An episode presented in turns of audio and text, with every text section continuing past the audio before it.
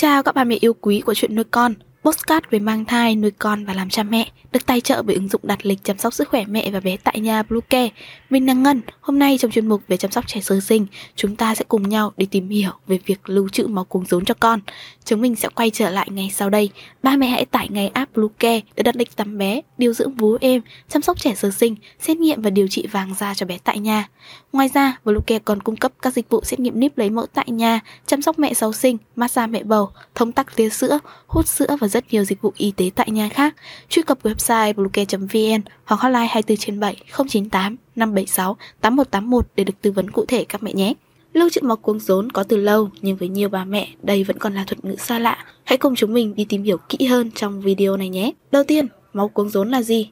Máu cuống rốn là phần máu còn sót lại trong dây rốn và nhau thai. Máu cuống rốn có nhiều tế bào gốc là những tế bào đặc biệt hình thành nhau thai và tạo ra máu. Các tế bào gốc này được lưu trữ lại với mục đích để chữa những bệnh liên quan đến máu như ung thư, bệnh bạch cầu hay các bệnh liên quan đến hệ thống miễn dịch, đặc biệt là ở trẻ em. Việc lưu trữ máu cuống rốn có thể được sử dụng để cấy ghép tủy xương thay cho các tế bào của bệnh nhân. Nhờ vào đó mà những rối loạn miễn dịch có thể được chữa trị. Máu cuống rốn giờ đây được thu thập cũng như bảo quản và lưu trữ qua nhiều thế kỷ. Lợi ích của tế bào máu cuống rốn Máu cuống rốn hay còn gọi là máu dây rốn, nó chảy trong tuần hoàn máu thai nhi và cung cấp chất dinh dưỡng cho thai nhi phát triển. Máu cuống rốn có vai trò là nguồn cung cấp tế bào gốc có sẵn, có thể dễ dàng thu thập mà không gây ảnh hưởng đến sức khỏe của sản phụ và bé sơ sinh, có thể dùng để ghép lại cho chính mẹ và bé sau này nếu mắc bệnh. Máu cuống rốn có tính sinh miễn dịch thấp, do vậy mà dễ dàng được chấp nhận bởi những cơ thể khác thuận tiện cho việc cấy ghép. So với tế bào gốc tủy xương thì máu cuống rốn dễ dàng vận chuyển, đồng thời có thời gian giã đông nhanh đến rất thuận tiện. Hơn nữa,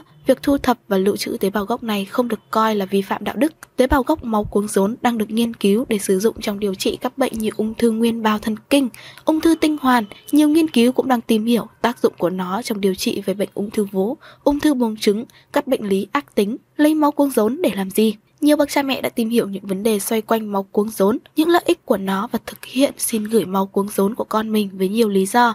Trong đó, lý do chính yếu nhất đó là để dành cho gia đình mình, đặc biệt là những gia đình có tiền sử bệnh hoặc con cái của họ có những lưu ý đặc biệt, khó có thể tìm thấy sự tương thích từ những nguồn hiến tặng. Nhiều người đang hy vọng vào các liệu pháp y học này trong tương lai. Việc nghiên cứu máu cuống rốn để điều trị bệnh tiểu đường, các mô bị bệnh hay bại não, những nghiên cứu đang được tiến hành trên thế giới. Vì vậy mà lưu trữ máu cuống rốn của con được được nhiều cha mẹ hiện nay thực hiện. Vậy máu cuống rốn sẽ được lưu trữ ở đâu?